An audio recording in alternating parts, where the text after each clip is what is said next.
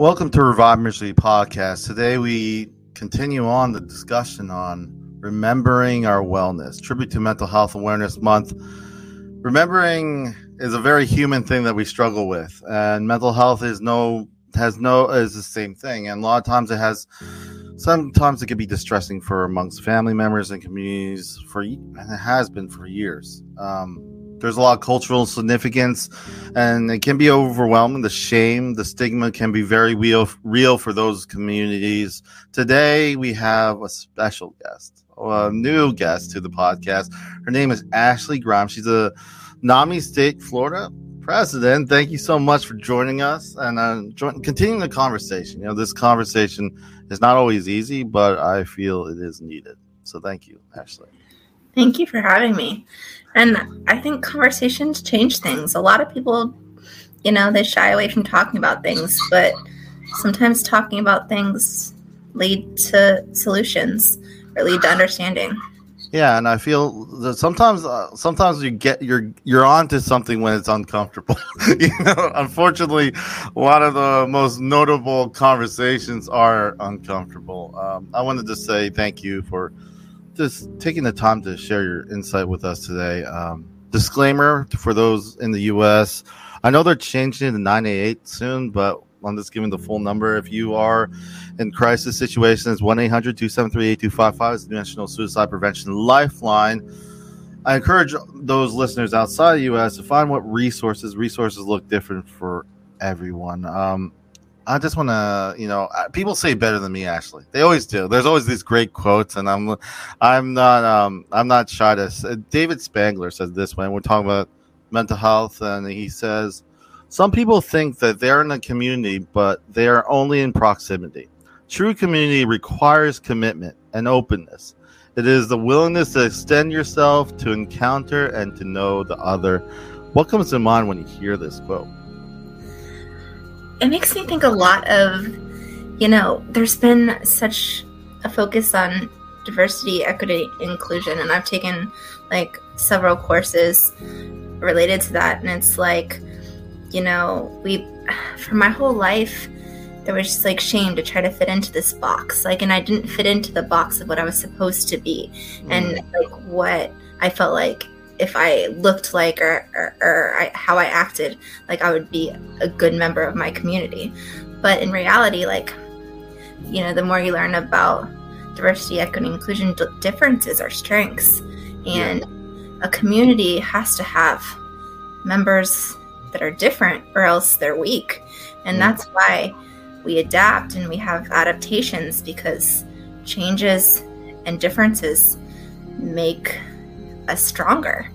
And so I think you know, you're you're only close to each other if you're trying to be the same. Yeah, yeah.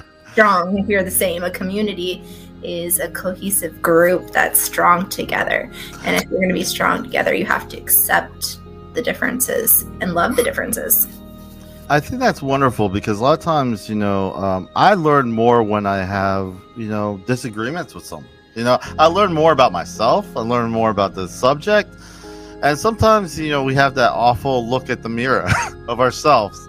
Um, you know, we, we may be, may we may have the same the passion or the drive to do something, but there's not always one way to do it. And like, there's uh, people who have different.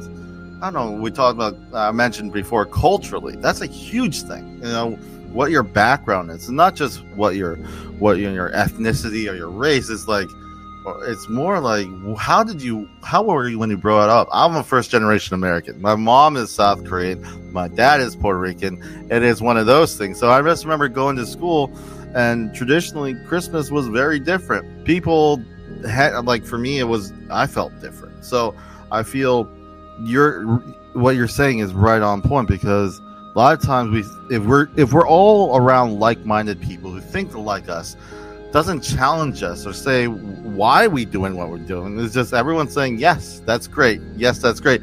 Doesn't really push or push the conversation forward because i feel this is kind of a journey. It's not like a destination. It's something that we kind of journey through as time continues to change.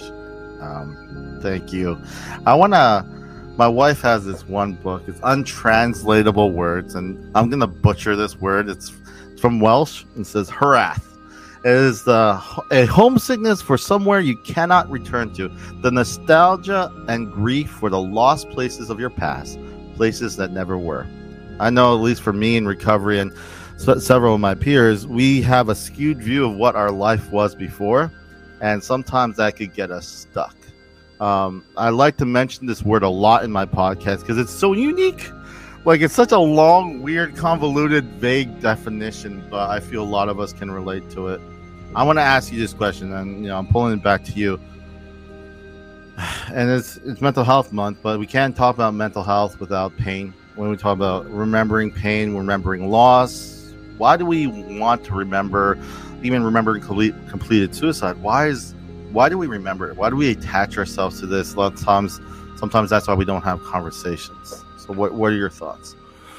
Well, I can only answer this for me personally. Yeah. And, you know, I'm a person in long term recovery. I'm mm-hmm. also a person that struggles with co occurring disorders um, and a suicide survivor. And um, I found recovery after um, I lost my best friend mm-hmm. um, due to, due to suicide, death yeah. by suicide, and I used substances to numb. So yeah. when I first got into recovery, I felt everything very strongly, yeah. and um, but her death was something that was so big and so hard.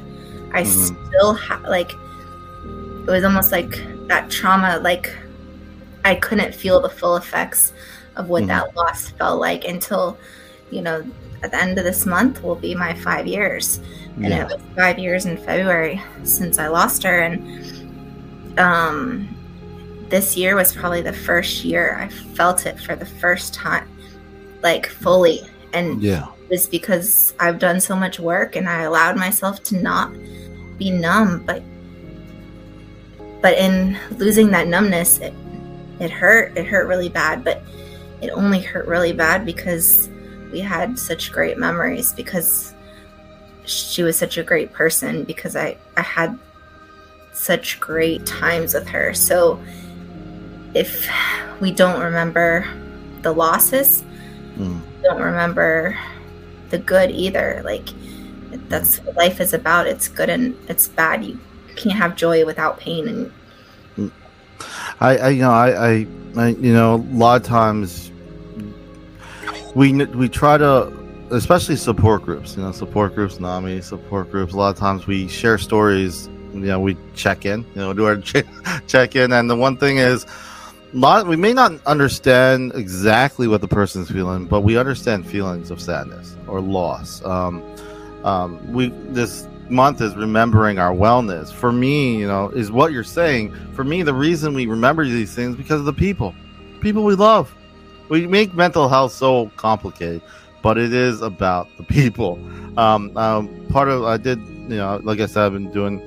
Well, I told you before, I'm doing EMDR therapy, and one of the first traumas I was working on, and I don't mind sharing just a little bit, was my friend was in a car accident when I was like in junior year, and I just remember the first thing you go my image. They tell you look at the image that you saw, and I remember just rushing from high school to go to the gas station, and I remember just seeing the car. Just I'm like, no one could survive that, and I remember saying, feeling tremendously powerless at that point. And sometimes, you know, um, we have these we have these hiraeth moments because later on I had other times where then I just said, no, it's my fault that this happened you know, these things happen because, and then like you know, substances. I, you know, I was a heavy drinker. You know, I was in the military, so heavy drinking. It's you numb it. You know, you're like you know, desensitize the sensitivities, but trying to avoid that pain for so long provides more pain. At least from my experience, I can only speak for me, but I just remember that. So, why do we remember? Because, of course, the people, but also the lessons we learned the coping skills we learned and what how much we've grown so far and i just i, I just um i just really appreciate any guest that comes here i don't you know some guests are like yeah i've you know, I spoke at TED Talk. I don't care. We're here talking, really just sharing. I'd say I feel like these things are just. I just feel very, I would say, blessed to have people who want to continue to share it. And I'm just gonna ask you real quick, this um, Ashley, could you share your take on? Um, well, can you share because people don't know you? I just ask you if you want to share a little bit about your story. I know that it wasn't really, uh, wasn't really, but you know, impromptu just how the conversation go.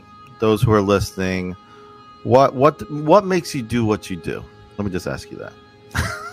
well, I kind of like alluded to it a little bit in the last question, but um, so um, you know, and I didn't really know until you know I got older and started looking back at stuff, but my stuff started young. I lost mm-hmm. my dad when I was 11 mm-hmm. uh, suddenly, and he was like you know, like my hero. And like, and then, you know, as a, then you go to middle school as a middle school girl and you don't ever, you know, feel like you fit in. And there was body issues and intense dieting and exercise. And, you know, it, it just, you know, you know, and I, you know, I don't want to call it no. daddy issues or anything like that, but you know, you you look to guys to fill a void that you know your dad mm-hmm. left, and you know, I had um, like when I was um, 23, I had my first daughter, and um, I had my second daughter 16 months later.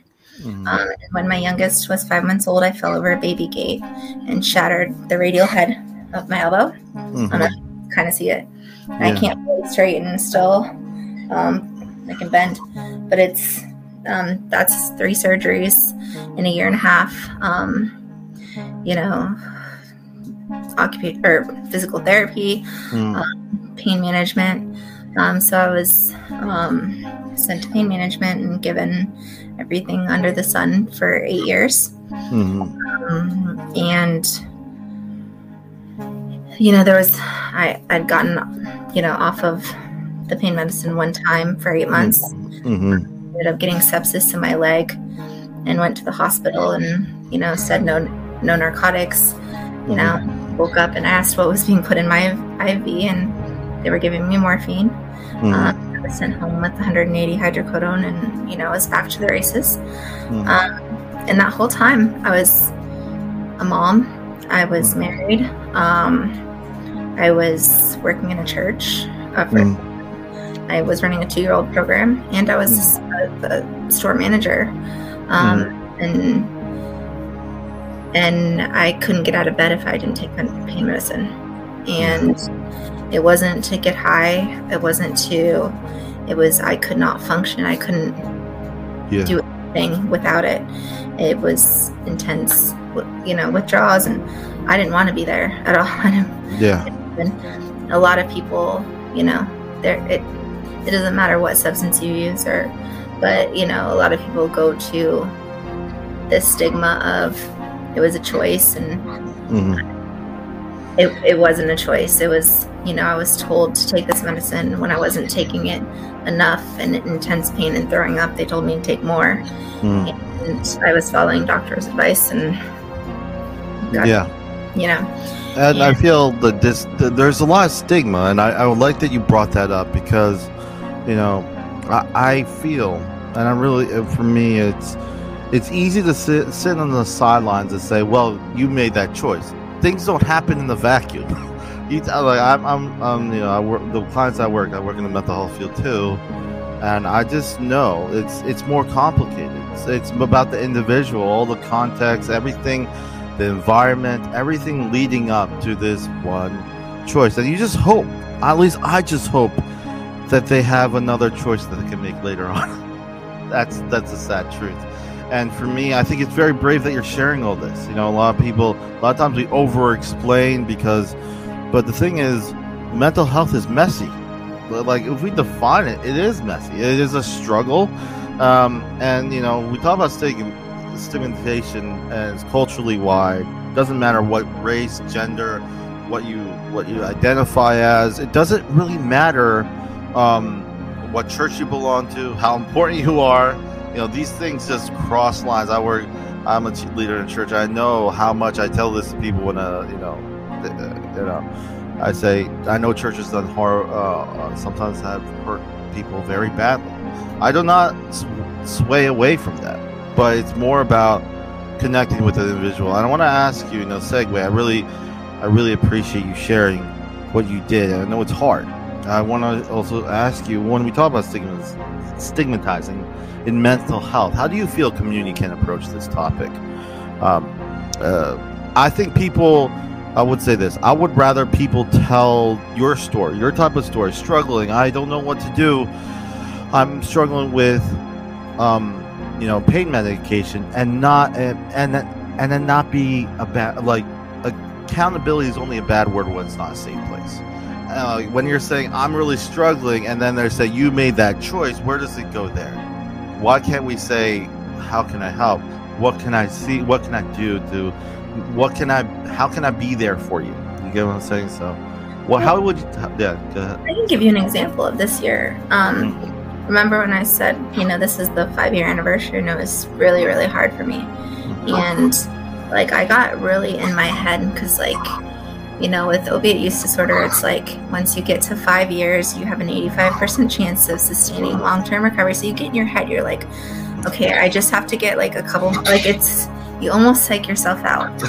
And like, so I'm struggling with this pain of like feeling this for the first time and, you know, the guilt that I'm here and living this great life and she's not. And like, I 100% like, I would not be here if it wasn't for her. Like, and, you know, I promised that I would make my life matter so that, you know, like people could realize that their lives matter so that we didn't have to lose more people like her. But when I, like, I was really, really close to, you know, we'll use non stigmatizing language mm-hmm. and recurrence because mm-hmm. of, I didn't want to feel the pain. I wanted to numb so bad. Mm-hmm. But when I told, you know, my people, mm. you know, like I want to, I want to numb like that. I do not want to feel that. I don't. I do not want to feel this. Mm. They they said that sucks, and I know what it feels like to hurt like that and to not want to feel like that. Mm. And it's completely understandable that you feel the way you do. And it saved me from a recurrence or relapse, whatever you want to call it, because hmm. somebody empathized that the way I felt was okay.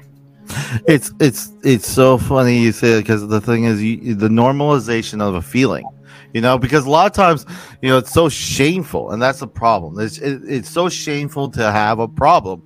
Then what happens when you need help? Well, you have to over explain how shameful the problem is, and then deal with the problem itself. So when someone says, uh, I can like normalize and says, I understand, like understanding that it's okay that you feel that way. One of the things we used to say is, uh, it's okay to not be okay. It's so strange for people to say that, but it's so fundamentally healing to be. You know, we have support groups. Why do people go? If you look on paper, some of those people's lives on paper don't change, but they do better. They feel better. Why? Because they're sharing stories. Um, I was um, I was I'm from New Jersey, so there's a lot of Italians, right? I'll just say that. And there's one word that says um como como viere. I'm messing it up. All the Italians are yelling at me. To be moved in a heartwarming way, usually relating to a story that moved you to tears. A lot of times, you know, I, I know I'm I, I was the first elder in the church. You know, I understand doing Bible studies. One thing I always didn't like was when they said, "Well, you just have to follow the Ten Commandments and that's it." I'm like, you take out the story. Stories are the best elements to learn things. Your own story is your best element. Your story may help someone else with their journey. So I think stories in itself has been fundamentally a great tool to share experiences. And like in, in support groups, we do that. In NAMI, we do that. You know, we have those avenues to family support support group, the connection support group that I feel is fundamental. It may be some people may like, I don't need that. I remember when I got out of the military, I had nothing. I was struggling with my my, my issues, and I was very bitter. Actually, I was like, I was during 9/11. I, I felt like nothing. No one was there for me then. Why would I go to a support group with people but it's been the blessed best thing. It's been amazing. It's been great to just connect and just to be with people like that. So it's it's been a you know it's funny what you initially is uncomfortable becomes something more. it's, it's funny because the first time I was ever asked to speak, like I'm not a person that likes to be in front of people. Mm-hmm. I get socially awkward and socially anxious, and it's just like you know, especially because I numbed for so long, so. Mm-hmm I, you know, I was able to do it when I was numb, but when I'm like, then your insecurities, you feel them all. Mm. But the first place I was asked to speak was on Mother's Day mm. at my mom's church. And like, and I was like, the first time I'm going to tell my story in front of people is Mother's Day is a big deal at church. Yeah, yeah. And I'm like, as a mother, like going to speak and like having to tell that I watched two year olds and I was high, and I was like, oh, I'm gonna have to go, you know, like, yeah. I'm telling you, like, that was probably one of the moments that like changed my life because I went in there and was completely honest, probably for the first time that ever in church, and just was respectful, but I was completely honest and and talked about how I I tried to you know fit in and didn't feel like I did and you know like had to dress a certain way to like and, and it was like there were so many other people that related to that and that were open to hearing my story and understanding it that it was just like the mm-hmm. empathy and it, it was just like one of the most powerful moments ever and so it was a place that i thought i would always be judged and i wasn't mm. and that was that's huge that that's wonderful, and and that's you know that's that's the kind of community. This you know I this is a segue. Revive Ministry is not proselytizing; it is a ministry, but I treat it like a medical ministry. You can see medical missionaries in uh, other countries. They bring you know medicine. What I, I like to do is bring a safe space so we could continue talking. That's it. Is the the whole idea is a lot of these conversations unfortunately get pulled under the rug I do like so much your story that um, that that your church really rallied. You felt like it was a turning point, and I think this Coretta Scott King says it best. It says the greatness of a community is most accurately measured by the compassionate actions of its members. It's not about like you know. There's so many people still like um, trying to say how important they are, but really, I found my healing from serving others my recovery was just being there, serving, sharing, being there. You know, it's showing up. You know, recovery, like you said, and what we said and hinted on, it's not like every day I'm awesome sauce. every day, some days I'm just barely. I'm happy to get out of bed. And like I've, the the success I have now is built on the remember remembering the coping skills, noticing when anniversaries of traumas are coming toward towards me, telling my wife of it, telling my my supportive network like, hey, and you know, people say today like, Rob, I, I don't even like you had a mental illness, like I don't see it, you know, I don't see you, but that's years and years, and for me, I I, I feel it's not a that's why it's invisible, but it's also I just love the idea of um, there's always that growth. There is always that, and it starts a lot of times from a community that you experience. You know, there was moments in my life where I was afraid. I'm being brutally honest. I'm like, oh, this is gonna backfire, and it doesn't. And I, I think this is what this answers itself. But why is community involvement important in remembering our wellness? Because it kind of germinates. It produces moving forward. You know, it's scary. It's scary being vulnerable. It's scary sharing these things when everything in your body is saying they're not going to look at me the same we talk about value a lot, but we don't value it a lot in ourselves. So, uh, you know, um, yeah, if there if there's anything you want to add to this, uh, Ashley, you know, I think uh, we've been talking back and forth, but I just want to ask, um, when it comes to community, anything you want to add? Well, my dream, like, and it's been my dream probably like since after the, my first year in recovery, is that a recovery ready community. Like that's, you know, there's like there's sober livings and there's like, you know, this, there's this, but recovery is not just from substances. It's not just from mental health diagnoses or disorders. It's not just from, you know, it. You can recover from anything. Reco- Yeah. Everybody is in recovery if they want to be 100% honest. As long as they're working on themselves, you're in recovery. And recovery is a process of change. Mhm. Right? Try to regain your wellness or, you know, return to wellness. Um, if you go by like the definition, you know, the, I paraphrase, but SAMHSA's definition. And so, Mhm. like, everybody is, you know, if you're working on yourself, you're trying, you're, you're in a process. You might not be moving forward that day. You might be standing still. Sometimes you take a step to the left or a step to the right Mhm. process and a journey. And when we have communities that understand that and don't say you have to do it this way and it has to be a 12 step or it has to be a medication or it has to be church, or it has to, or it can't be church or it can't like yeah.